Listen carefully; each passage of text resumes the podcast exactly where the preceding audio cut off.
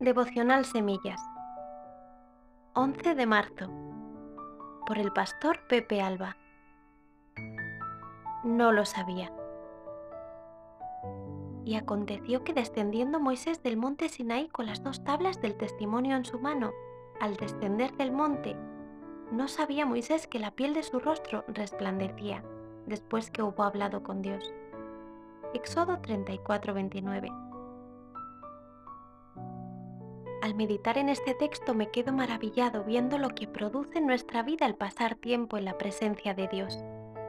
Moisés cuando baja del monte de estar en la presencia de Dios, su rostro resplandecía.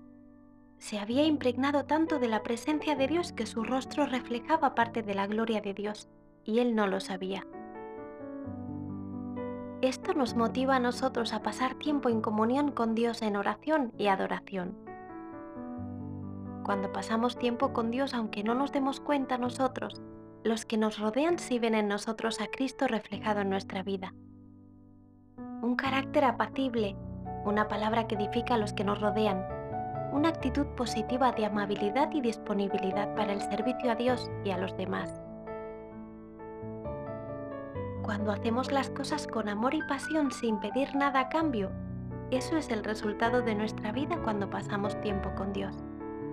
Su luz que está en nuestra vida la reflejamos a este mundo aunque nosotros no lo sepamos.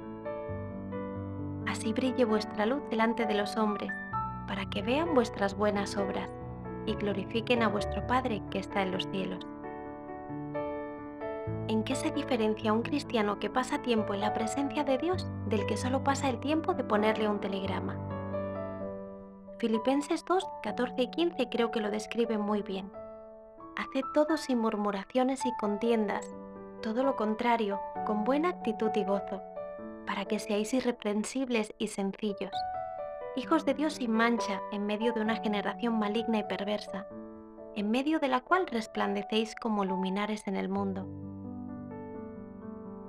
Vivimos en un mundo maligno y perverso, y Dios quiere que nosotros brillemos con su luz para disipar las tinieblas.